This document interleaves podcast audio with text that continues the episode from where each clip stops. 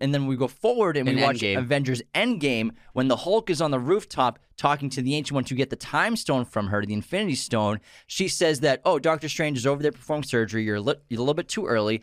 And she already knows that Stephen Strange is going to be a Sorcerer Supreme and he's supposed to be the best of us. So it kind of doesn't make sense when in Doctor Strange she wasn't going to train him. But then when we go to the past in New York during the attack in Avengers, Years before. years and years before, she says that she was going to train him. So I think there's a little bit of a loophole there that they just don't care about.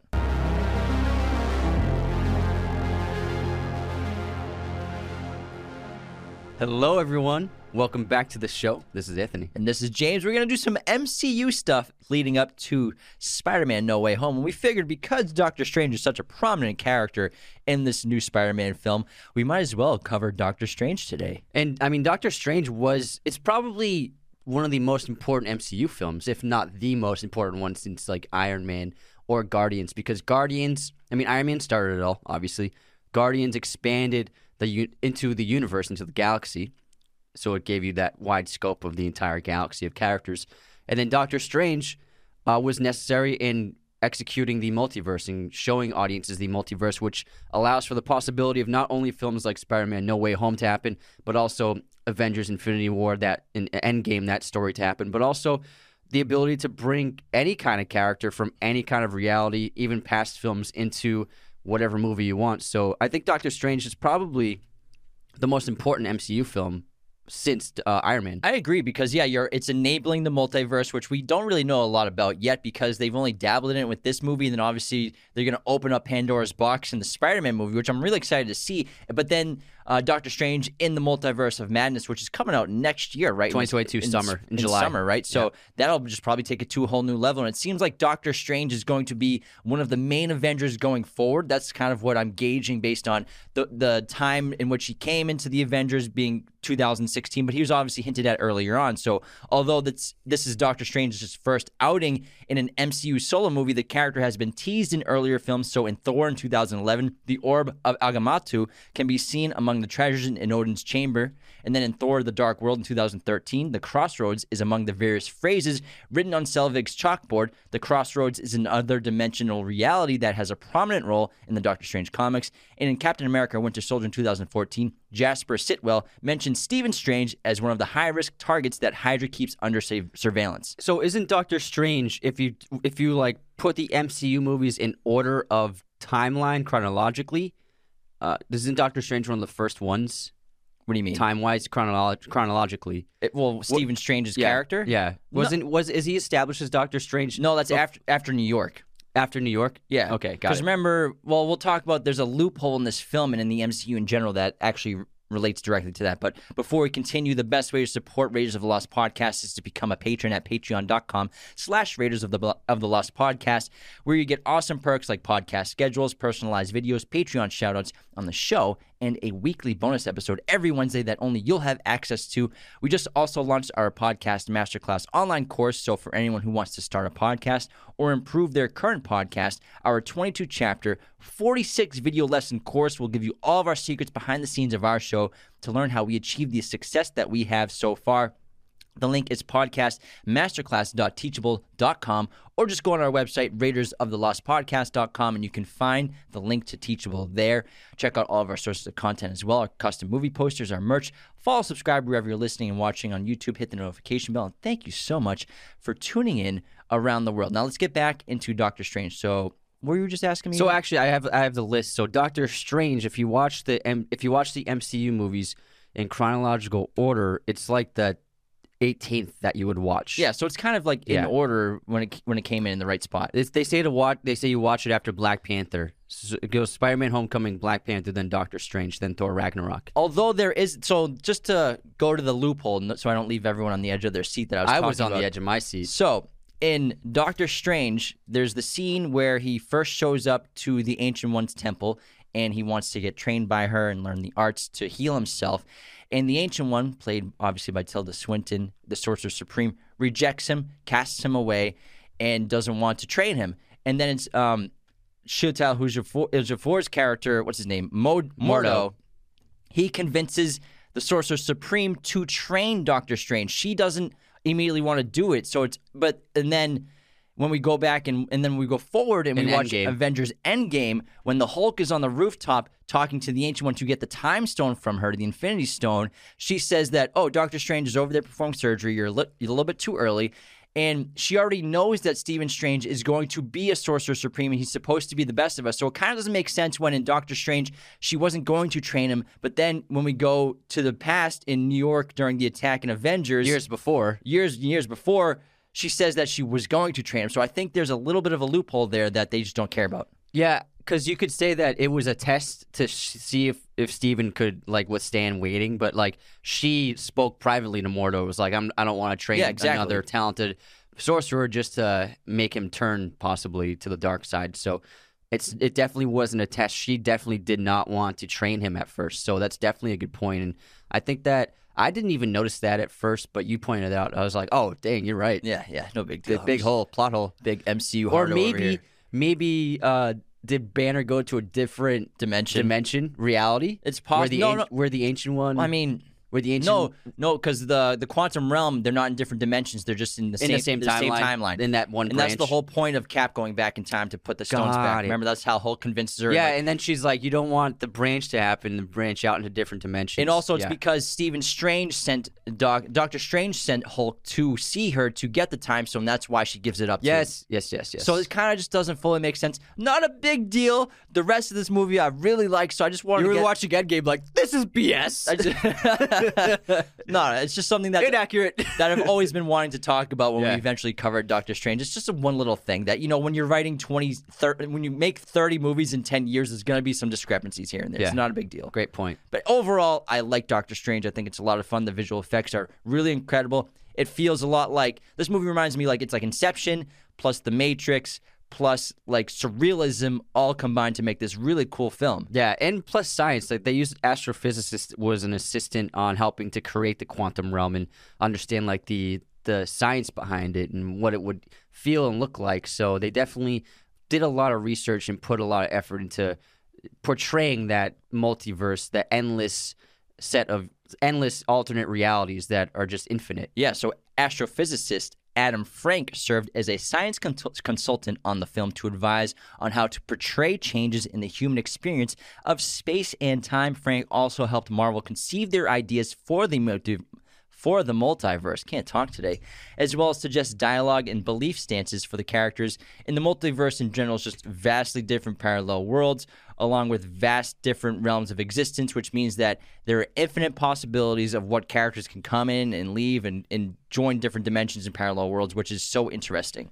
And in terms of um it's cool how they depict magic in this film because magic's not like it's not like Harry Potter magic where you're creating magic from within you, within yourself, and you use your wand as a like basically like a lightning rod of focusing your magical energy. Like an antenna. Yeah, antenna. Thank you. Yeah, got you. that perfect.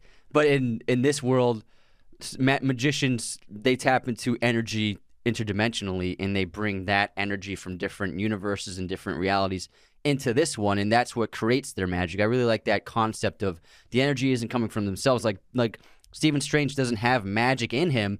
He has a great talent of being able to tap into magic from the other dimensions and bringing it into his reality, which also makes you wonder is Wanda's energy, Wanda Maximoff's her chaos energy.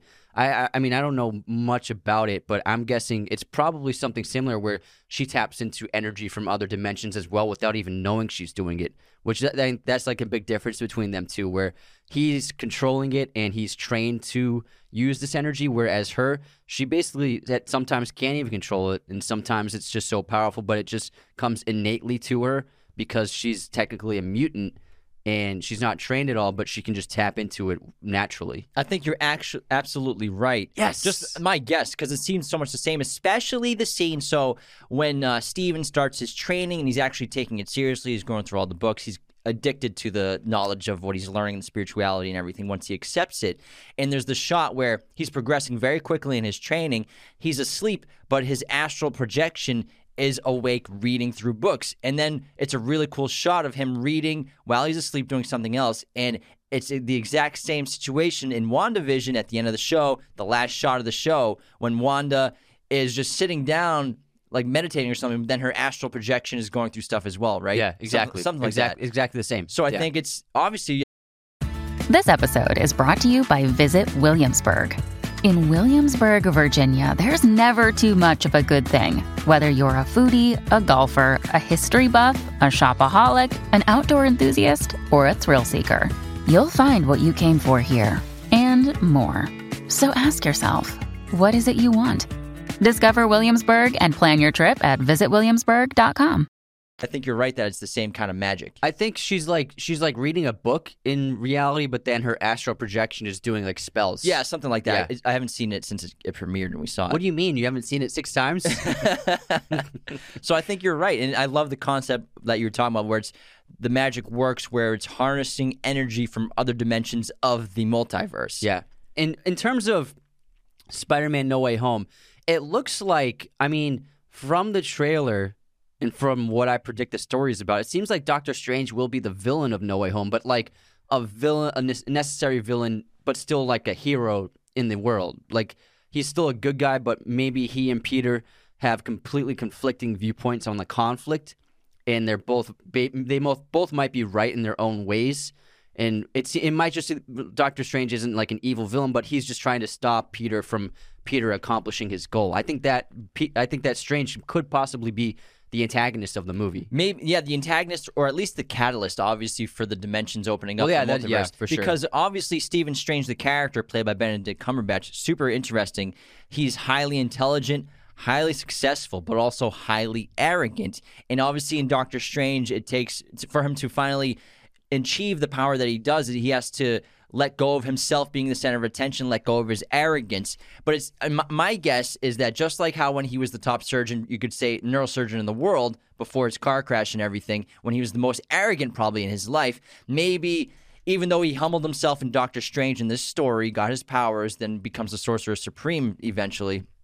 Right? Is he a Sorcerer Supreme? Yeah. Uh, yeah. Yeah, by Um, by No Way Home for sure. And then they defeat Thanos because he went and did the projections and predictions, and he's like that one. And he's he maybe he's got his arrogance back. Where like I'm Doctor Strange. I I stopped Thanos. Obviously, it was it was me doing. we need to do this. So maybe he's so arrogant again. He thinks he can create this impossibly complex spell for Peter Parker to have everyone forget who Peter Parker really is as Spider-Man, and that's what opens up the dimensions and everything. So maybe maybe it's his arrogance that is the villain.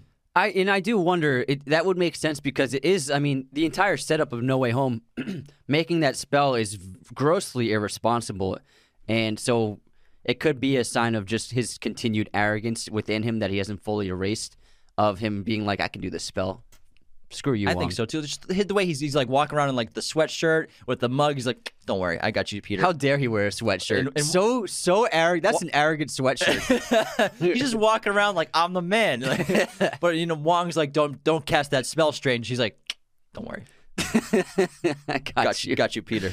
That's just my theory. That's what it looks like. Yeah, I, I, but I think he's gonna be the antagonist. But I love Doctor Strange because it's kind of like Ragnarok and Guardians. We know we, we've seen dozens and dozens of superheroes in these films, and obviously DC was putting movie superheroes as well. But now we see sorcerers and we see magic and supernatural abilities and astral self projections and the the self healing soul power that Doctor Strange eventually learns. And I think it's a lot of fun to just change up the concept to not just like super strength and like and like being a hero and, and like genetically enhanced, but now we have a, a magician and a sorcerer. It's fun. Yeah, I love that aspect to the character, and it's a great addition to the MCU. It was great to see. It was very refreshing, and also I still prefer for solo movies for characters to just be their solo movies. I know a lot of people love um, not just the Avengers team up movies, but when other characters are in the solo movies of other MCU characters, like Tony Stark in um, Homecoming and stuff like that. But I still prefer when a, a MCU character has their film; it's their film only. Yeah, I like Homecoming a lot, but it feels like an Avengers movie. Yeah. Mm-hmm. you know, Tony Stark and Captain America are in there a lot, especially Tony Stark, because he's in like a half a dozen scenes at least. And, And um, same thing with like Civil War. It's it's more of an Avengers movie than a solo movie. I just like when a character they have their own conflict that they have to deal with on their own without help from the other Avengers. Yeah, no one's Yeah. coming in at all. That's why I like Doctor Strange as well. And also, the visual effects of this movie are exceptional, and it's really interesting if you watch behind the scenes footage of this show of this movie because it's pretty much the whole movie was shot on green screens Yeah. around Doctor Strange, Uh, and obviously sets built with green screen windows and stuff like that. But there's a lot, lot of green screen production in this. Um, great use of practical lights at the same time, though, for especially the magic powers and the portals. So like whenever characters are using the sling rings and obviously those like glowing orange orbs around their hands they're actually holding these these glowing flat discs to create that practical light on themselves and their environment so that they don't have to create that in post production um and yeah, also, that's something like lightsabers. That was the that's the only con to the older Star Wars movies is you don't see any light from the lightsabers on the actors' bodies or faces. Yeah. And then they did that. They corrected that in the new ones where you know if, if Rey has her blue saber, the blue light's pouring on her face. Yeah, so that's like, important for when I saw the trailer for Force Awakens for the first time and the blue glow is on Finn's face, I'm like, that looks epic. Yeah, it looked really cool. Yeah. And also the rope that Doctor Strange uses a lot, that was just like an LED strip rope that he used. So stuff like that is very practical, but it helps so much. Yeah, I will say though that there is a ton of CGI in this a film. lot. and I feel like it, it does it does look great. It got Oscar nominated. It didn't win, but it does look great. I just feel like there was a lot of opportunities for practicality when they went CGI, especially in terms of um, the cape, The cloak. the cloak. Um, I think that there you could just throw get a puppeteer to make the cloak move on set. Yeah, it might have been. And yeah. because there there are a few shots where the cloak looks a little too CGI Yeah. compared to Benedict Cumberbatch realist real being real. So and also I think they could have done some fun stuff set wise, set design wise. But I mean that's this is the way um, Marvel rolls. They just go with CGI. It's easier, it's faster, more efficient, and they have like a lot of control over what's being filmed. So I understand that, but I just think. In terms of CGI, it may be a little too much in this film. Yeah. The thing with the cloak though is because they characterize it so much. Like in the comic books, it does have uh, like powers. Like it obviously offers flight and in uh, uh, floating and stuff like that, and it can act by commands of Doctor Strange, but it doesn't have a personality like it does in the film. Oh, I like the personality. I love it. It's Yeah. one of my favorite parts of the movie. funny. I wish the cloak was in more of it. Like Yeah. he's so It's funny. like an intelligent cloak. Exactly. That's why it's so fun. I want to talk about that later on, but I actually love that a lot. But the plot of this movie, even though the it, it seems complex with all the magic and sorcery, but once you get down from that, it's a pretty simple plot and it, it works really well. So it opens with the theft of the book of Cagliostro, which was a successful act of infiltration undertaken by former Masters of the Mystic Arts member Caecilius, who's played by Mads Mikkelsen. Awesome Love him. actor, and his followers, the Zealots, into the Camartage Library. Carmartage. Carmartage, sorry guys. it's a weird pronunciation. Carmartage. Carmartage. Carmitage library to obtain the ritual from the book of Cagliostro, which will not just grant them power from the dark dimension, but also allow its ruler, Dormammu, access to the earth and its dimension. And Caecilius is a, is a I think he's a really solid MCU villain, and it's a great opening sequence for the for the film. It's a very different. Op- I remember when I watched it, I was like, oh, I'd never seen anything like this in the MCU. They I think they knocked the opening out of the park when not just from them killing the librarian, like And beheading, beheading him. and showing it with the shadows. Like it's like if, it reminded me of how. Uh, the animated Disney films would show violence off screen with either a shadow or just like showing the, the knowing that the violence is happening away from the camera. I thought that was like a nice, cool harkening back to old Disney films. And then also, you know, that battle in the mirror realm that the Ancient One um, creates. And it's a great, when you get to see what the magicians can do Yeah, and how the- they can um, interact and uh, uh, change everything around them. It's very much like things like that. uh, It was like the, I always wanted to see Neo doing the Matrix Yeah. you know, really he could. Oh, they set it up with he can change and manipulate the matrix however he can see fit, so he could do stuff like that. Um, and that's I feel like th- there's a lot of missed potential in the Matrix sequels, and I feel like he could be doing things that the magicians and Doctor Strange are doing. I think that this movie was definitely heavily influenced by The Matrix. I think you can see stuff like that happening all the time in the film. And obviously, when we get the martial arts and stuff like that, too. So, but Caecilius, he wants to bring Dormammu, which is a pretty badass name. Dormammu. Dormammu. Sounds like a death That'd metal great dog Like a Swedish death metal band. Imagine Dormammu. Dormammu. Imagine naming like a cat Dormammu.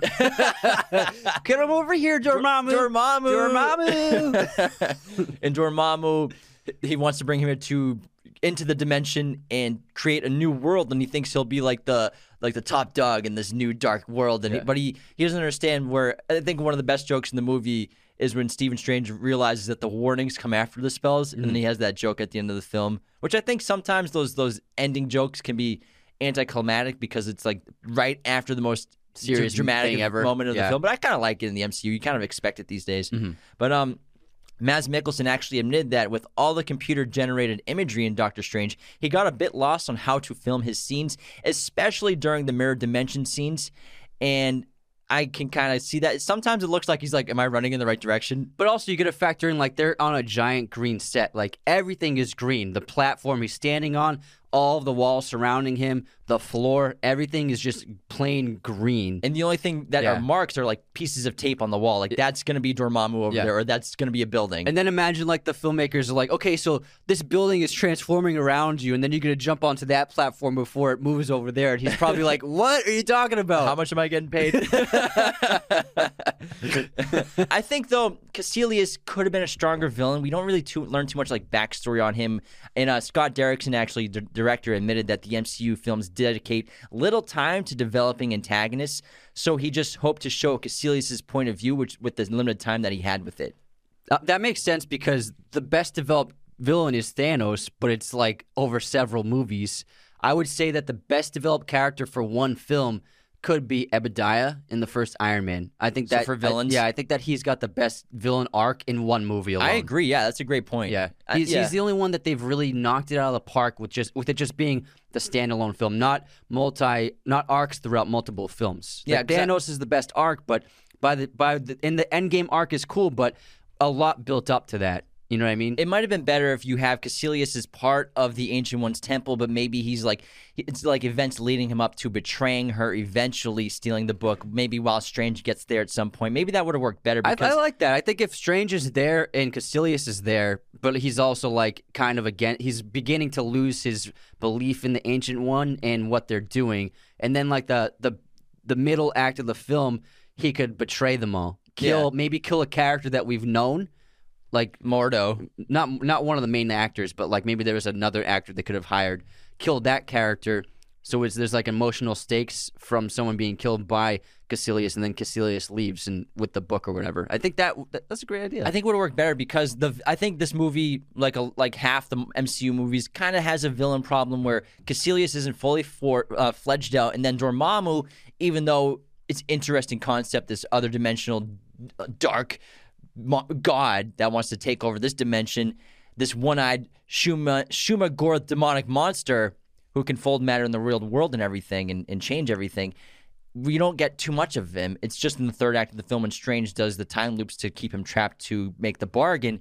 Maybe it would have been more interesting to have Caecilius have more of a role because what I do like about Doctor Strange compared to other superhero movies, not just Marvel movies in general, is there isn't mass destruction at the end of the movie. Everything's put back together and it's okay. It's just like a couple skyscrapers get taken down. they don't for a even bit. show that happen too. Yeah, exactly. So that's what I like about it, where it's not just mass destruction like pretty much every other superhero movie. And there could have been a rivalry between Strange and Caecilius if if um, the Ancient One grew grew to really taking um, Strange on as a protege. It's a good idea. And then Caecilius would have been jealous of the attention that Strange was getting from the Ancient One instead of himself, and that could have added to his anger to leaving, and also forming a conflict between him and Strange. Hey, MCU, are you are you listening to us give these amazing plot ideas? You want us to remake Doctor Strange? We're not going to remake it, but maybe maybe hot. But bring us in for writers for Doctor Wolverine. Strange three. you need a Wolverine. Yeah, you want a Wolverine writer? We're happy to do that. All right. The last year and a half, though, it has put a lot of stress and fatigue on the world, and we think it's so important to start placing your mental health as a top priority in your life. And we have a new sponsor for the show that we're so happy to be working with BetterHelp, which is an online professional therapy and mental health service. This is not a crisis line, it's not self help, it is professional counseling done securely online. Use the link betterhelp.com slash raiders and get 10% off your counseling today. That's betterhelp, H-E-L-P dot com slash raiders. Is something preventing you from achieving your goals? What interferes with your happiness? BetterHelp will assess your needs and match you with your own licensed professional therapist who are specialized in things like depression, stress, anxiety, relationships, sleeping, and trauma. Anything you share is confidential, it's affordable. You can message your therapist anytime, and you don't have to limit yourself to professionals just in your zip code.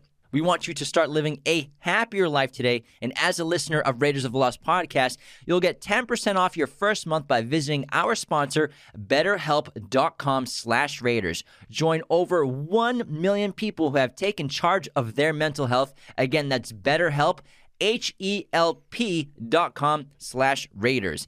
And if you're watching on YouTube or on social media, you may have noticed that Anthony and I have some brand new laptops on our desk. These are courtesy of LG, the 17-inch LG Gram ultra lightweight laptops. The great thing about them is they're 16 by 10 aspect ratio, which means more vertical space. Awesome for editing our content and our podcast episodes. Great for taking notes and doing research, but most exceptionally, well, for watching films like Doctor Strange or any MCU movie. And I know a lot of people, you like to get cozy in bed before you go to sleep. I'm telling you, watching movies on the LG Gram are so great to do in bed. And it's the holiday season, so I recommend getting your hands on either the 16 inch or 17 inch model of the LG Gram ultra lightweight laptops. We'll put links for both in our YouTube video bio of this podcast episode. Thank you so much to LG for sponsoring the show for the rest of the year. All right, let's dive back into Doctor Strange. And what do you want to talk about now? Well, I think Benedict Cumberbatch is perfectly cast, and we have been fans of his for a while because we're Sherlock fans, and he's really a perfect casting as Sherlock. And I feel like Strange and Sherlock have a lot in common, which made Benedict a, a perfect casting choice. You know, they're both highly intelligent. They're both seem to have like Strange says he has a photographic memory. Sherlock definitely has a photographic memory.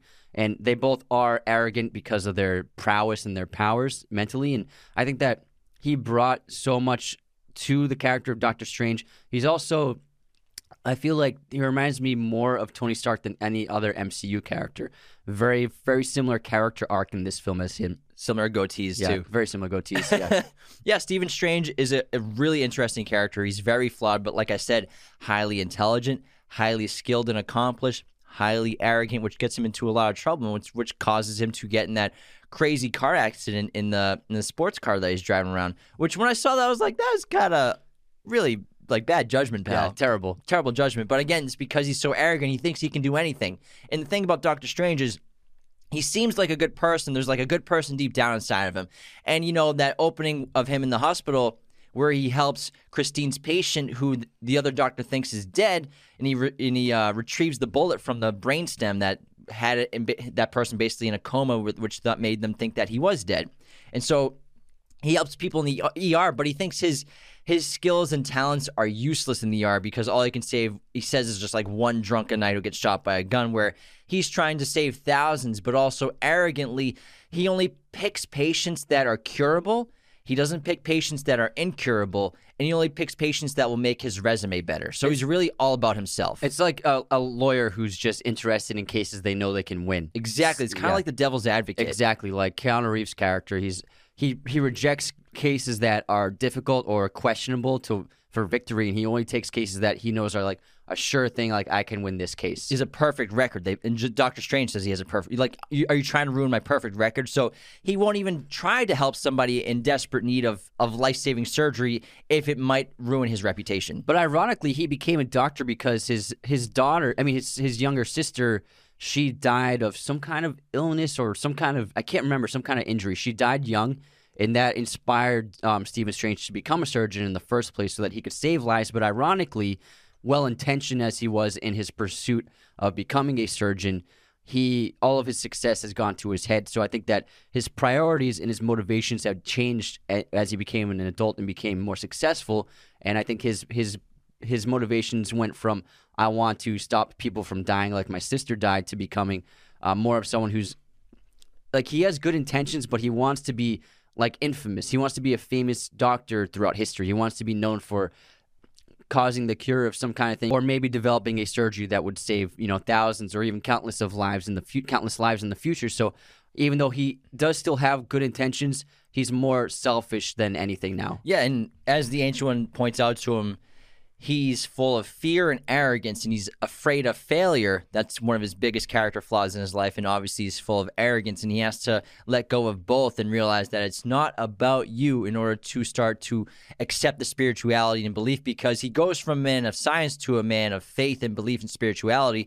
But at first, it's ironic because when he goes to the temple to speak with the ancient one, and you know, Doctor Stephen Strange spent decades acquiring knowledge as much as he could and he seems like a very curious person when it comes to information about medicine and science. But then when he's he's introduced to this world of infinite knowledge and infinite uh, information and things that he could never imagine he rejects it immediately. And also because it's not based in in science Yeah. that he thinks of. You know he think he he he thinks in reality in the confines of this reality whereas he is unaware of the multidimensional plane of existence where there's so much more than what he's ever even thought of Yeah. And casting Doctor Strange was a little difficult because they wanted Benedict Cumberbatch at first, but then he couldn't fit Doctor Strange into his schedule. He's a busy actor. He's in a lot of productions. Also, Sherlock, the BBC show, was filming at this time as well. and he was doing a theater production as yeah. well And so Marvel, they turned their attention to like there's like a dozen or a half a dozen actors on a short list. Joaquin Phoenix was top of the list, and that was rumored for several months where they were in negotiations actually, and they were working out the contract, and everyone thought that Joaquin was going to be announced as the new Doctor Strange at the 2014 San Diego Comic Con as part of the Marvel's panel, but he didn't show up, and then he left negotiations, and you know, I think a multi-deal. I think he realized that, like, do I want to be in 12 movies in, in the next 10 years about Yeah. being the same character? Because Joaquin, not that there aren't great actors and artists in the MCU, obviously, but I think Joaquin is more of a guy. He he doesn't like to do sequels, and he likes to pick really interesting and dark characters as well. Like he wouldn't probably been able to do Joker if he did Doctor Strange. You wouldn't have gotten that from him. Yeah, and that's not to say that you know the Doctor Strange character isn't cool, but like it's not like like the other roles that Joaquin has played, where they're very, very different from any kind of like a blockbuster or Hollywood film.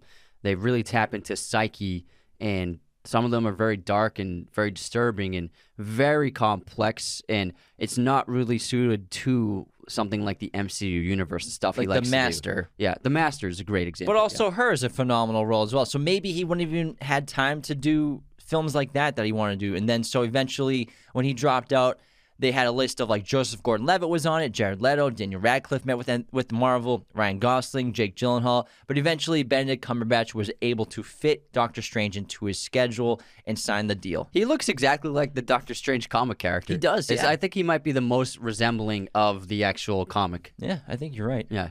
And um, you know, Doctor Strange, he's not perfect, but once he gets in that car crash and he, his hands are destroyed, and I love when he wakes up because he's so arrogant. He wakes up and he's all he cares about is like, what did they do to my hands? What procedures did they do? What did they do to my hands? They ruined me. You ruined me. The doctors ruined me. Rather than him ruining himself, he did it to himself. Yeah, exactly. He's he he he doesn't trust anyone else. You know what I mean? Even though he's not.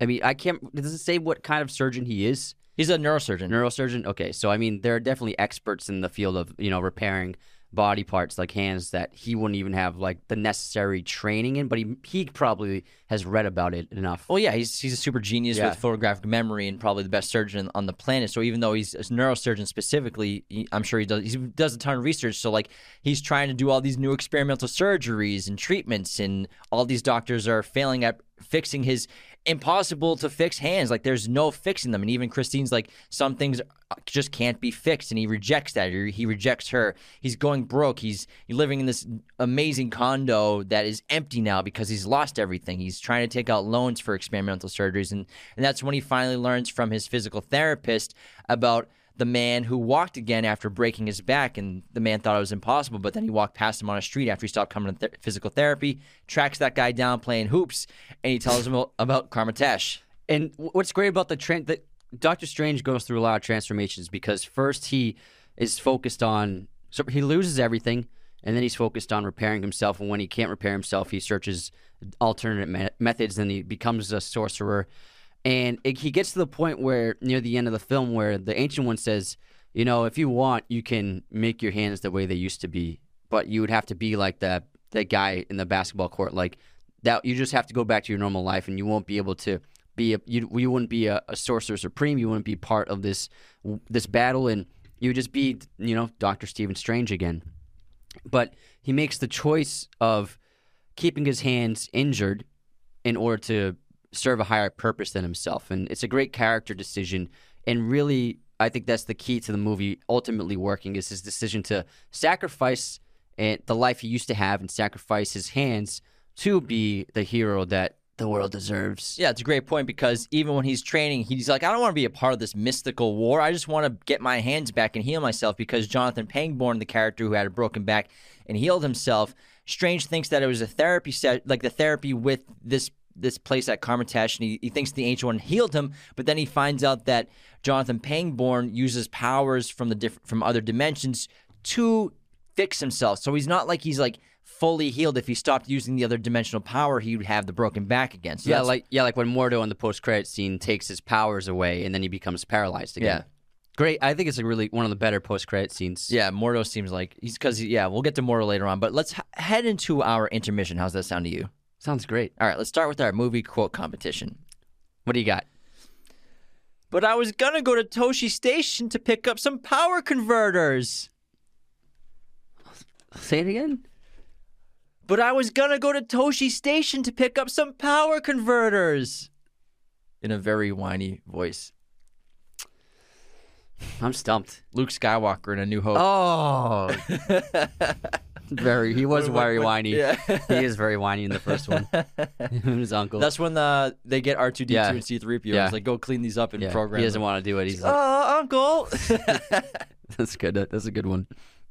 All right, here's mine. What's wrong with you? you? What are you screaming for? Every five minutes, there's something, a bomb or something. I'm leaving. Bzzz. I'll say it again. What's wrong with you? What are you screaming for? Every five minutes, there's something, a bomb or something. I'm leaving. Is that Kevin Hart or Chris Tucker? Yeah, it's Chris Tucker. Uh, what movie? It's gotta be. It's gotta be one of the Rush Hour movies. Rush Hour. Rush Hour One Fifth Element. or Fifth Element. Oh, What, remember the bzzz? He's always Oh, like, yeah. bzzz. Korben Dallas. Korben Dallas. Korben Dallas. Korben Dallas. I love that movie. He's really funny. He's in so it. good in it. Yeah. All right, guess movie release year. The other Boleyn girl. With ScarJo and Natalie Portman. Ben's also in it. And then Oh yeah, he Eric, is. Eric, Eric Bana, Bana is the lead. I'm gonna go with 2006. 2008. Ah, damn. Here's mine. Air Force One. I love this movie. Harrison Ford is the perfect president.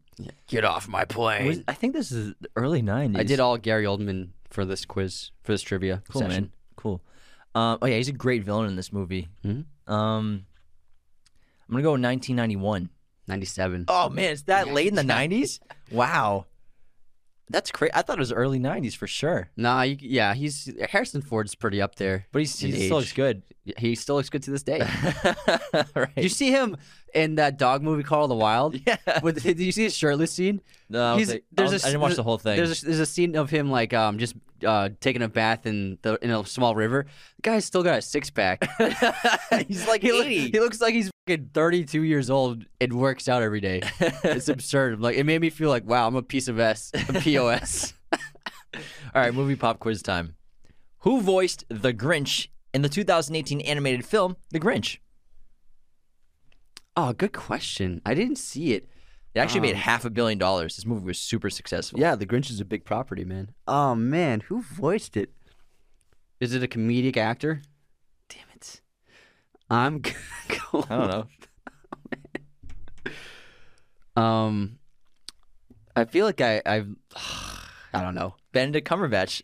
Oh, you're right. oh man, I should I should oh man I should have known, known, you, man. You did Benedict trivia. Should have known. Oh man, Sucks to suck. who directed Leon? The professional? Leon. Oh, Luc Besson. Yeah, good one. Easy peasy. You got it.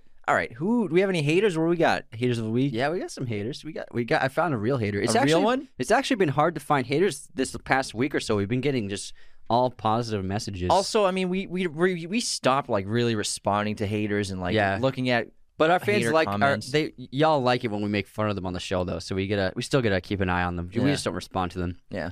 So I posted the Gone Girl clip talking about how David Fincher used a lot of green screens. A um, ton. Yeah.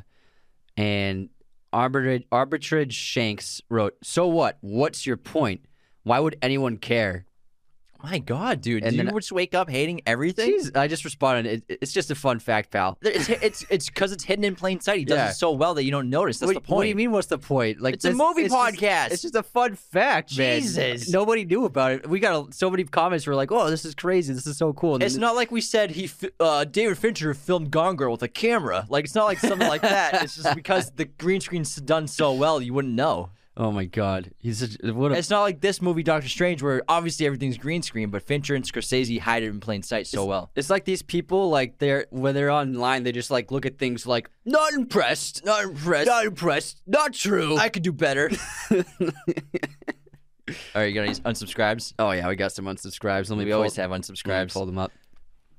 All right, for our Coen Brothers uh, Fargo Lebowski episode, Billy Billy Bob Joel wrote, "Laughing at uh, fictional character's death, one star ratio plus booze plus unsubscribed." so we were laughing at the wife's death by uh, Gaear killed her. yeah. we were we were giggling about it. But then we go, not that it's funny. It's just that Yeah. it is funny. yeah, So, that's not funny, but it's you're supposed to laugh at it. it's, a, it's a dark comedy. Yeah, and then so on your when you posted your Spotify rap playlist, MG M Gomer one one seven wrote, "Wow, what a nerd! Unsubscribe." it's literally Hans Zimmer. I had uh, fourteen thousand plus minutes listened to for Hans Zimmer, and Yeah. I'm in his point zero.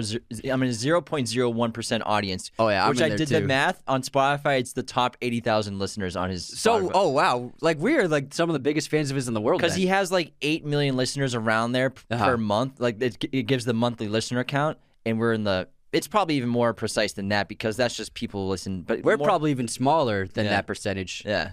Probably because that's people who just watch it, listen every month, not counting people who come in all the time randomly. Yeah, and I doubt they go any lower than 0.01 percent. Yeah. We could be like we could be like 0.006 percent. You know, basically but they rounded best up to friends with Hans Zimmer. yeah. He's our guy. If only he knew we existed. I know, right? Man, that'd be so cool. okay. And then I messed up in the Lebowski. I called uh, Lebowski's sandals uh, jewels, but uh, Justin Becker called me out. He said, How dare you respect jellies by calling them jewels? I demand a public a public contrite apology or I will be unsubscribed. Justin Becker, I do not apologize. but I will say I was wrong, but I will never apologize. all right, so is that it? I have a, I have a, uh top comment that I really All right, liked. who you got? Um, I did the uh, I posted the clip in um, Jurassic Park. The way they did the ripples in the water cups is they played a guitar string underneath the um, the glass. dashboard, Yeah. and that v- created the vibration on the surface of the water. And then Jay Fleming sixty one wrote, "Dang, dinosaurs could play guitar! Insane, insane!" that just cracked me up, man. Oh my god, that's so funny. That's a good one. dude. I love the internet because even though there are so many evil, terrible people like Yeah. that first one, like people like that, that was such a funny comment. I giggle all the time when I read stuff like that. That k- it killed me. That's good. That's good. I didn't know good dinosaurs could play guitar. How do you hold the paddles? All right. Uh, supporter of this episode, top one, is a five star review from Gabby Anderson. Best podcast for any movie fan. Super, super entertaining and informative podcast. I love all the trivia and behind the scenes facts that the brothers bring to every episode. This is an excellent podcast to listen to for any movie fan. Keep up the good work, guys. P.S. My fiance made a bet that I couldn't get you guys to read my review during an intermission. Would you mind helping me out, or else I will unsubscribe? You're welcome, Gabby. Gabby, I hope you put a lot on the table. I hope we get a little cut of that bet. Let us know what What'd it was. What was the bet? Well, depending on what it is, I don't want. Actually, yeah. it's- Never If it's like Thai food, give me like some orange chicken, please. All right, on this day in film history.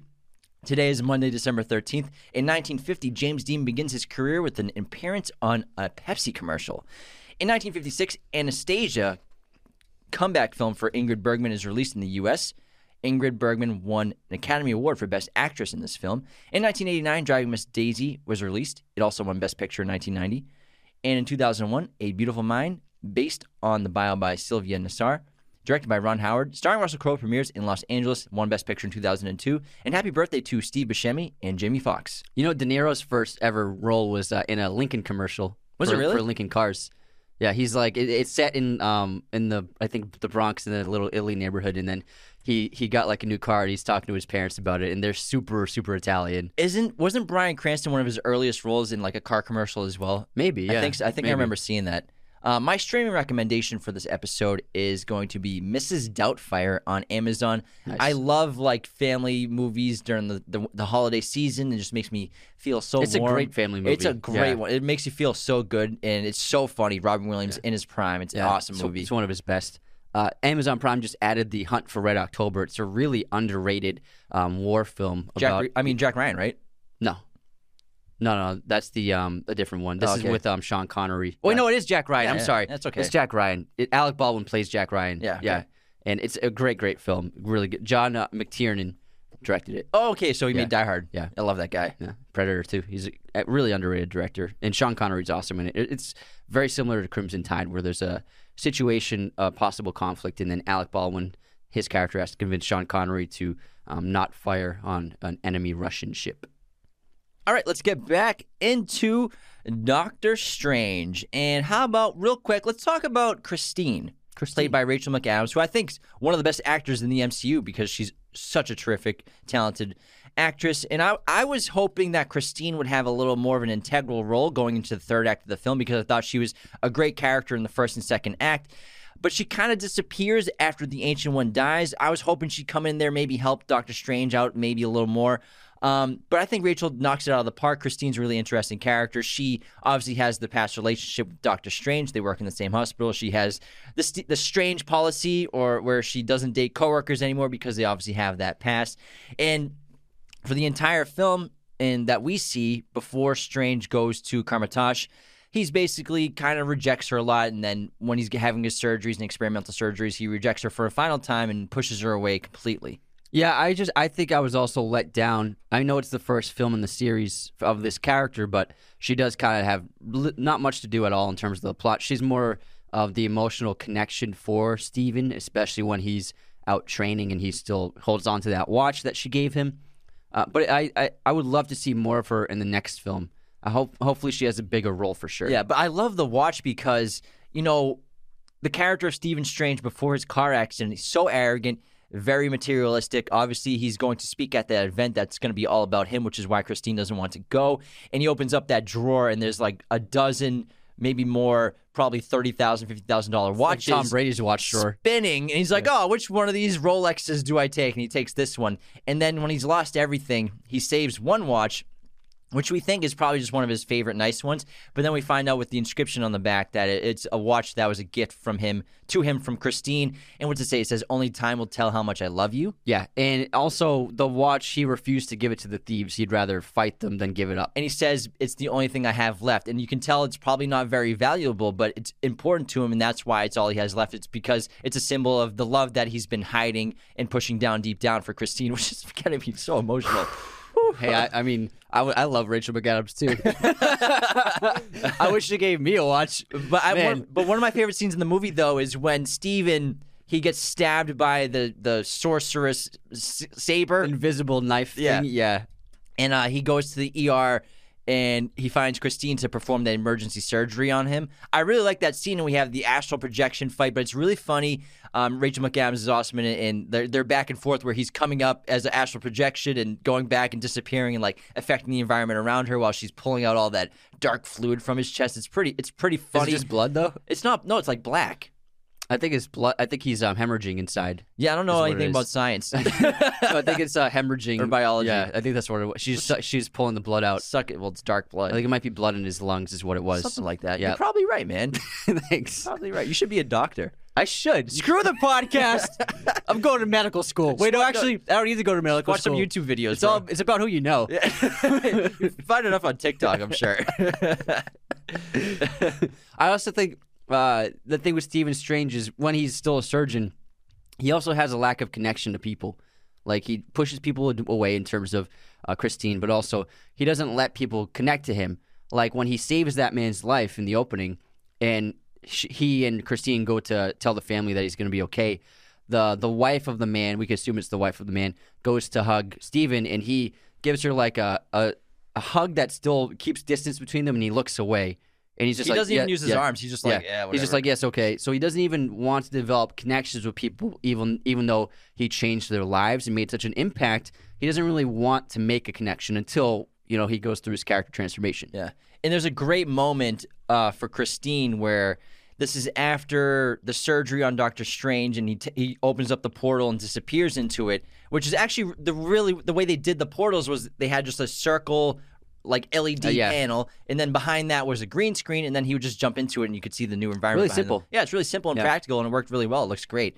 And then um, after he disappears, uh, Christine turns to the camera, and then a broom falls down, and she screams and shrieks. That actually is genuine because that was that broom wasn't supposed to fall down, and she doesn't break character because Rachel McAdams is such a great actor. So Doc, Scott Derrickson kept It It does look like she really was terrified. Yeah, that makes sense. She, she, def- she Yeah. screams, man. That's a good scream. That's funny. Let's talk about some other characters. We also have Baron Mordo, played by Chiwetel Ejiofor, who is awesome actor. He's great in this movie. Um, He has a great accent. he does have Yeah. a great accent. I can't everything he does. pinpoint where his accent is from in this movie. I wonder where the. Want me look up where the character? yeah, is from? it's it's a it's a really specific accent. It doesn't sound. It, I can't. I couldn't pinpoint it, but he's one of our favorite actors. He's in so many great films, and I'm very excited for him to be the villain of the next one. yeah, because he's a yeah he's he's a supervillain eventually. Yeah, he'll become the villain of Multiverse of Madness, is what I would guess because of how they ended this film. But you know, he was he felt betrayed by learning that the Ancient One has been um, taking power from the um, the Dark World to give herself everlasting life, um, and also the betrayal of changing all using the Eye of was it more Agamotto. Eye of Agamotto to change the makeup of reality. He's also against. So I think that Mordo is a complex character who is so committed to um, what uh, to so committed to their craft that the the betrayals really d- dig deep within him and cause him to become a villain. Yeah, he's so into the purity of what they're doing and the rules and the disciplines that when he finds out that the Ancient One is drawing power from the dark dimension to preserve her life for centuries, he feels incredibly betrayed. And even at the end of the film, when Doctor Strange saves the day with the Time Infinity Stone, he's still upset. And Mordo is upset with that because, um, what's he say? Uh, the bill will come due. The bill, yeah, the bill, the bill is due. The bill will come due. The, the bill comes due. Bill comes due. And that's actually from uh, Doctor Strange comics when Doctor Strange received constant warnings of the bill coming due for wielding magic. In consequence, he attracted the attention of the anti-magic scientists, the Empirikul, who, sever- who severely depowered the magicians of Earth. So Mordo feels very betrayed by, eventually you could say, by Doctor Strange doing that as well. And he he thinks there's going to be major consequences. And I honestly, I think it's going to be a great segue into him being a villain. His villain, I'm guessing for the second one, he could be uh, like a, a magician who's just keeps sucking the power from other magicians Maybe. until he's like so powerful, like no other sorcerer can compare to his strength. besides Doctor Strange, probably. Doctor Strange will need some help from Wanda, though. I think I think Chiwetel will be a major player in that sequel. I'm very excited. I hope I'm so. sure, yeah. because he's such a great actor, but he hasn't had like the big, big movie. You know what I mean? He's been in some great Chiwetel? films. Yeah. Well, 12 Years a You're 12 Years Slave, but like still, like I'm sure not many people even know his name still Yeah. to this day. Like Probably. mainstream. Because the first time I saw Children of Men, I thought he was Yeah. exceptional Yeah, in that he's movie. great. That was like my early exposure to Then Chiwetel. Red Belt, the UFC, the MMA one is Yeah. a really good one. Yeah. Made by Paul Haggis. Mhm. That's a great film that he was in. I think it was just 2006, so that's an older one. But He's a super talented guy. Yeah. Then obviously Inside, Inside Man, Man, and Jinx. and also American Gangster. yeah, So like to see him finally get these big leading films and big productions. He was just in that new Anton Fuqua movie with Mark Ru- Mark Wahlberg too. The uh, oh yeah, yeah, dimensional yeah, one. Yeah, he plays the villain in that. So um yeah, we love Chiwetel, so it's awesome to see him getting these big roles and to see him as a big baddie in the MCU is going to be awesome. I, I do have one problem with this movie. Only one? One major one. Okay, let's hear it. So I really like Doctor Strange. I think it's it's in my top ten Marvel movies. But there, what happens in this movie, it doesn't really make too much sense. Where when things go wrong, there are no magicians around. Like so, when um, attacks the New York Sanctum, and then Doctor Strange um, accidentally gets thrown in there through the doorway. He's in the New York Sanctum, and there's nobody there. And then there's just like that one master of the Sanctum who dies pretty quickly. But it's like there are no other sorcerers in the New York Sanctum at all because it's not like Caecilius has been there wrecking, like murking people inside the Sanctum. It's like Doctor Strange watches him arrive. You know what I mean? So they just showed up, and there's nobody, no other sorcerers there to defend the Sanctum except for this one guy. And then also in the third act, when things go wrong and like all hell breaks loose and the Sanctum gets destroyed, like there's no other sorcerers except for Wong, Mordo, and and um Strange because like in the tr- while he was training with the sorcerers, like we saw so many not just trainees and young sorcerers, but we saw several masters, like that that master with the one hand, and Mm-hmm. there are a couple other masters in the backgrounds of shots that you know the ancient one just speaks to for a moment here and there. So there are s- lots of sorcerers, but they just never appear. Like there should have been like an army of sorcerers when the climax was happening. Maybe there aren't as many as we think. Yeah, I guess, but like what happened to all of them? Uh, maybe they're all at the different temples protecting from uh, Dormammu to, from coming. I don't know. I That's kind of agree that's, with that was that's all. That's my biggest qualm with the movie is like there were no other sorcerers I get around. it. I get it. But speaking of sorcerers, now I want to start talking about the Ancient One, Sorcerer Supreme. But first, I'd have to check out the Ancient One's book of Cagliostro. But I highly doubt that there is a self grooming spell in there. So I recommend getting the Lawnmower 4.0 groomer from Manscaped.com using our coupon code Raiders of the Lost at checkout for 20% off and free shipping on your entire order today from Manscaped.com. They also just launched a bunch of brand new products, including their two in one shampoo conditioner, which has cologne infused inside of it, as well as their body wash. smells great. I'm using it every day in the shower, have been for about a month now. They're also expanding their line even more in January so that they cover basically all the products that guys need in their everyday lives, not just for grooming. But you'll see, I'm pretty excited to finally get some of that stuff in. Their Lawnmower 4.0 groomer is skin safe, has a 7,000 RPM, waterproof, has built in light, so you can use in the shower, fellas. Go for it. And just join the over 2 million men worldwide who are using their products. I highly recommend everything. Anthony, I've been using them for about a year now. And it's the holiday season. If you got to get a gift for the guy in your life, whether it be husband, fiance, boyfriend, brother, cousin, uncle, dad, whatever, go to Manscaped. Date, uh, go to manscaped.com. Use our coupon code Raiders of the Lost at checkout for 20% off and free shipping worldwide. Are you fans of movie posters? I am. If you want to get some great movie posters, head on over to movieposters.com and use our special promo code Raiders10 to get 10% off your order today. The holiday season is just around the corner. There is no better gift to get the film lover or TV lover in your life than awesome movie posters to deck out their room or house with. Our set is covered in these amazing posters, high quality stuff, everyone. Movieposters.com has all sorts of sizes, framing, backlighting, whatever your poster needs are, they can handle it, as well as pretty much every film or TV show imaginable. Head on over to movieposters.com, use our special promo code Raiders10 to get 10% off your order today. And our other amazing sponsor, Arc Studio Pro, is offering a very special deal. $30 off their membership if you use our link, arcstudiopro.com slash raiders.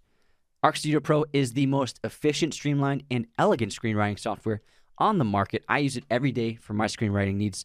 They have all sorts of they have all sorts of perks like apps for your desktop or phone, online collaboration with co-writers, so it's like you're using Google Documents, super helpful outlining tools, revisionist management, and even links to feedback. But my favorite feature is the plot board, which is is this digital flashcard system of a drag and drop method where you can organize your plot points, organize your acts, organize your characters. It's super helpful. If you're writing, knowing where you're going is super important. Also, Arc Studio makes sure that the format of your script is perfect to the industry standard.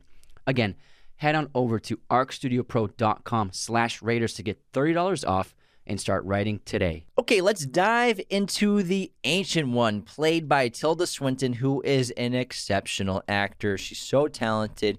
The Ancient One is the Sorcerer Supreme. And I think it's no. We have to talk about, obviously, that this film was accused of whitewashing for giving the role of the character known as the Ancient One to Tilda Swinton.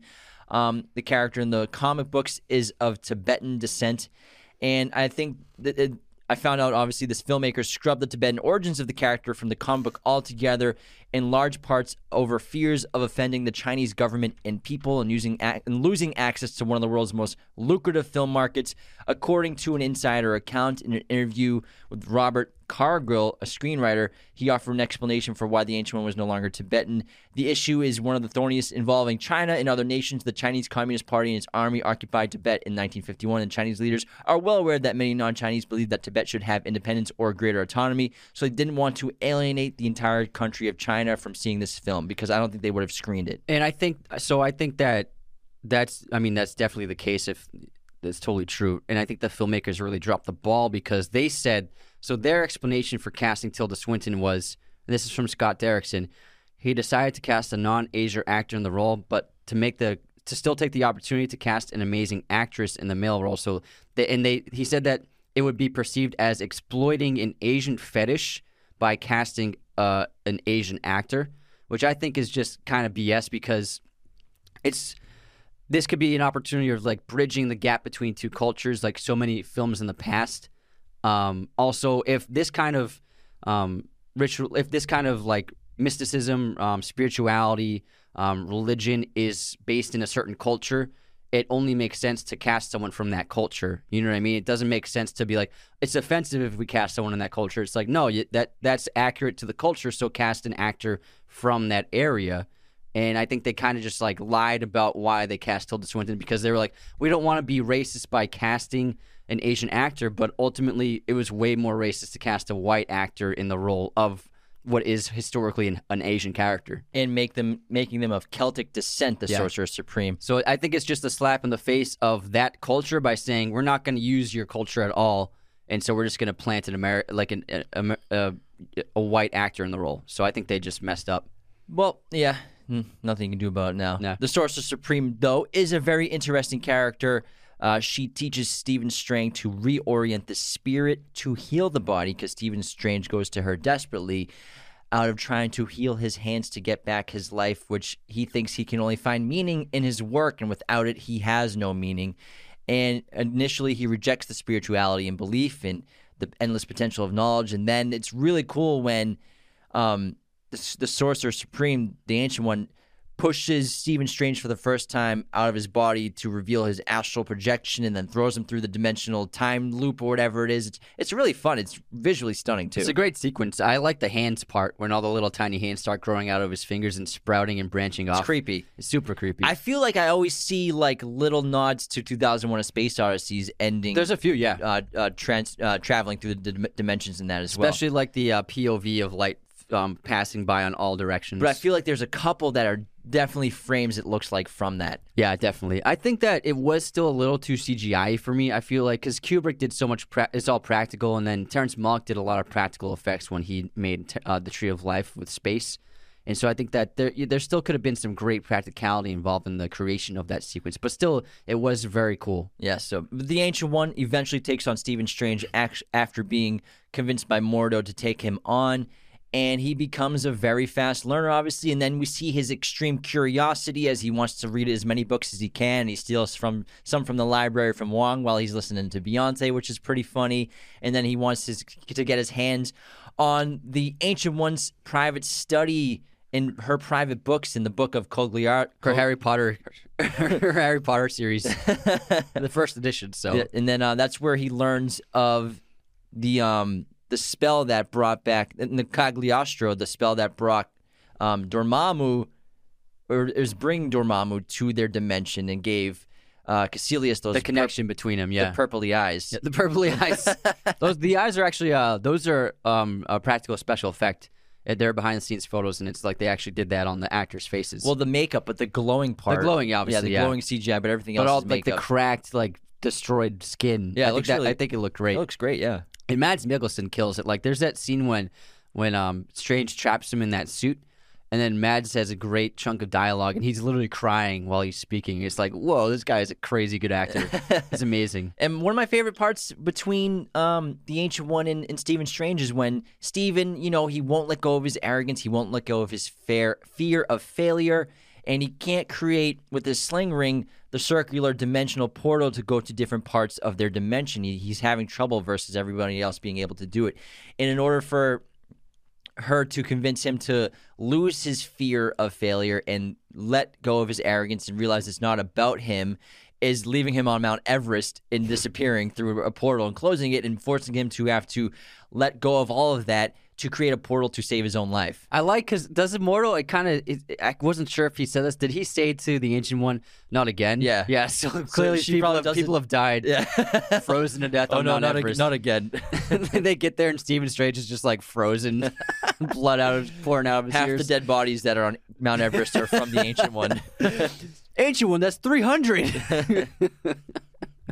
Gonna crack a couple legs to make an omelet. Yeah, but eventually she turns out to be a great teacher, and her death is pretty sad, but also she accepts it. You know, it's time basically for her to pass on. And, It doesn't really feel like she's her spirit, like because they show the evidence of spirituality. So like her seems like her spirit's just gonna pass Yeah. on to the next plane. But I love the the dialogue, and she's talking about how you know I've thought I've been so ready to welcome death at my entire life, but now that it's here, I'm still trying to stretch out every single moment to be as long as possible until she eventually goes. Yeah, and I think another highlight of the film is the fight in the New York Sanctum between Doctor Strange and um, the the Caecilius and his, his goons. I think it's a really great fight. The goons, The goons. the zealot goons. They never, yeah, the zealots. They, we never get their names, but I think it was a lot of fun. Very creative, especially the hallway sequence, and I think they had, it was it was a really fun action sequence. Uh, very reminiscent of like the hallway scene in Inception.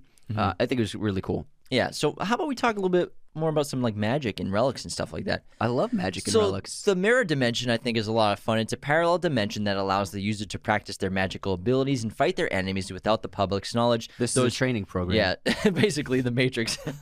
Those who use the power of the dark dimension have a stronger control over space and matter than they usually would, to the point of being able to fold and warp spy- space in reality. So the mirror dimension is really fascinating. It's an awesome concept, and it's really cool when she shows it to him for the first time. But then Stephen Strange, not understanding the full concepts of what he's dealing with with magic and the sorcery, uses the mirror dimension to what he thinks is trapping um, Caecilius and his zealots inside when they try to release Dormammu at the Sanctum, but eventually makes things worse and is. As Mordo says, it's like a suicide sentence what he did to them. because we're trapped in there with them, And and if ha- they don't have a sling ring, they can't get out. and they had well they have a sling ring but for, for, some, for some reason when they're trapped inside the mirror dimension with with And uh, they're running through the, the world shaping around. and yeah. in this mirror dimension the Caecilius's powers are, are expanded he, they keep making the portals, but they keep making the portal like four thousand feet in front of them, so that they're they, he makes the portal, then like all right, let's run to it, and then they don't make it in time. It's like, dude, just put it right in front of you. it's like a football field away. It's like, oh man, and then we have to run up this skyscraper. That Caecilius keeps stopping them. It's like they have no time to get to it. Like, why is it just not like right in front of them? Why is it more like, dude, just put it right there and we'll jump through it in one second? but you know, you gotta extend the, the Yeah, that, that's the little. But that that is probably that's like the sto- showstopper sequence of the film. Very visually stunning, very creative. Um, I like how they shapeshift the world because the mirror dimension is like based upon reflections. So you get these really cool right angles where like the city starts and then right angles down, and really interesting concepts. Paradox, visually. yeah, yeah. paradox is happening all over the place. Really fun. I, I remember seeing it in theaters and I thought it was really cool. yeah, and that's when the ancient one shows up and, and helps them get away, but then eventually gets stabbed herself, and they all try to save her. Um, another great piece of magic in Relic, I think, is the cloak of levitation. Yeah. So we talked about it a little bit earlier. and The characterization is super fun, very funny, hysterical. It has its own personality. Again, it's not like that in the comics, although in the comics it does obey Stephen Strange's commands if it tells it to do something. And honestly, I think it's one of the best parts of the movie, and Marvel absolutely nailed it. The the cloak of levitation grants the user t- the ability to fly and float in a much more effective way than using a flight spell. The cloak is capable of reaching subsonic speeds, which maybe we'll see later on in in the future Wow. multiverse film or maybe even the Spider-Man movie. Though must require some small extent of magic in the wearer to function, as shown when the magic drained Doctor Strange fell to Earth. And so I would love to be able to see that he could also use it as a magic carpet and stand on it. But in the trailer, he's not wearing the cloak in many of the action sequences. So maybe Peter maybe steals the cloak or something. Oh, that's a good point. Because a lot of the shots, he's just in his blue outfit with no cloak. That's a good uh, good point. Maybe the CGI's not done. No, no, they they, they would have had it done for the trailer. But I think that I think that maybe he doesn't have his cloak for most of the film. Yeah, so I love the cloak. It's one of my one of the best It's parts very of the charming. movie. Yeah. Yeah. Um, the Eye of Agamotto. It's a powerful rel- relic created by Agamotto, the first sorcerer supreme, as a containment device for the Time Stone, which Stephen Strange eventually curios- curiously You have much to starts learn, use. Stephen. And um, I like when he first uses it. He's doing the apple sequence. I thought that was super cool when he's reversing time of the apple from eating it and it rot, becoming rotten to go back, going forward, going backwards. And he's trying to start to play with it. I think that for the audience helps to set us up for Endgame of what that means with him being able to warp time. And also Mordo warning him like, "Do you want to live in the same moment ever over and over and over again for infinity?" So like they def there are two Easter eggs to prepare us for the for the climax Yeah. of the film. Um, what else do we have for relics? There's the um Mordo's boots, Oh, yeah. which allow him to walk all over the place. and then that that like vase that he picks up. Yeah. And I love when he he picks it up and threatens um Caecilius with it. Caecilius is with it. Oh man, don't use that on me. He's like, you don't know how to use that, do you? That's funny, yeah. Um, what else do we have for stuff like well, that? there's the staff that Wong uses, but we never saw it in use. He just holds it and then he gets killed. true. So we I, that has powers as well. I can't remember what they are. And then I think in general, just the dark dimension would be the final thing to talk about because it's really interesting. If you actually look at the comics of, of Doctor Strange and the other dimensions, obviously the, the old ones look really cool. What they did with it, with the modern looks and aesthetic and, and CGI, looks pretty incredible. And I really like this scene where Doctor Strange goes to bargain with Dormammu after he shows up in Hong Kong and he freezes time and starts to reverse it. Or he stops time, then he goes see Dormammu. All right, or he goes there, he starts to reverse time. They they he's reversing time. Then um, Caecilius stops it. Yeah, and then he goes to bargain with Dormammu. And this con- this is really cool because we see kind of like probably what he did when he was uh, on that planet after Thanos attacked them of which one or before Thanos attacks them. Yeah, he must be like he must be so old m- mentally, For sure, yeah, if you think about it. Because if he did the 14 million scenarios, that means he lived them all. Yeah, that's pretty interesting. That's pretty boring. well, probably exciting though. Oh, 14 million times. Would you watch Avengers Endgame 14 million times? I don't think I'd watch it 14 times in my life. Maybe, who knows? But um, That's a lot of times. It's a lot of times to watch. Uh, and I love the concept where he's trapped Dormammu, this demonic, other dimensional dark being, godlike figure, in this loop forever. And he's his prisoner now. And obviously, eventually, Dormammu bargains with him to take his zealots away and never come back while that Stephen Strange is there, which Yeah. is pretty cool. Yeah, I I think it's a it was a really um, interesting finale. It's not what we were we were expecting. Like, oh, this is going to be like an epic battle between Strange and Dormammu, but it's more like he um, outwitted him. He outwitted him, and Yeah. this is a great character moment for Doctor Strange and Stephen because he's sacrificing himself to be here to save the planet rather than always wanting everything to be about himself. He's basically, I'll stay here forever, for an eternity with you, forever doing the same thing. You don't think I will? You don't think I will? try I'll do me, it. try I'll me, do it. so that Earth in that dimension in my world is safe. I will do that. So this is like a full character moment for Stephen Strange. Yeah, great point. Um, and then I think the best shot of the movie is like the final shot when Strange is walking through the Sanctum San- Sanctorum towards that big window. Like he's fully fledged Doctor up Strange the stairs, now. Yeah, great. That's the best shot of the movie, Yeah. going up the stairs, Yeah, silhouetted. great hero shot. So I think that was a great finale. Yeah, and you know, I, I really enjoyed this, and we get it. Obviously, if it's 2016 when it came out, we get the tease of the Time Stone, the Infinity Stone. We get the teases of the multiverse. Which Then uh, the, mor- mortal post credit scene. yeah, and then also there was the Thor post credit scene with Doctor Strange inside that the was Sanctum. funny. Yeah. that was funny. he keeps filling up his beer and stuff Yeah. like that. So that's a good time. Um, yeah, overall, this is a really great MCU movie.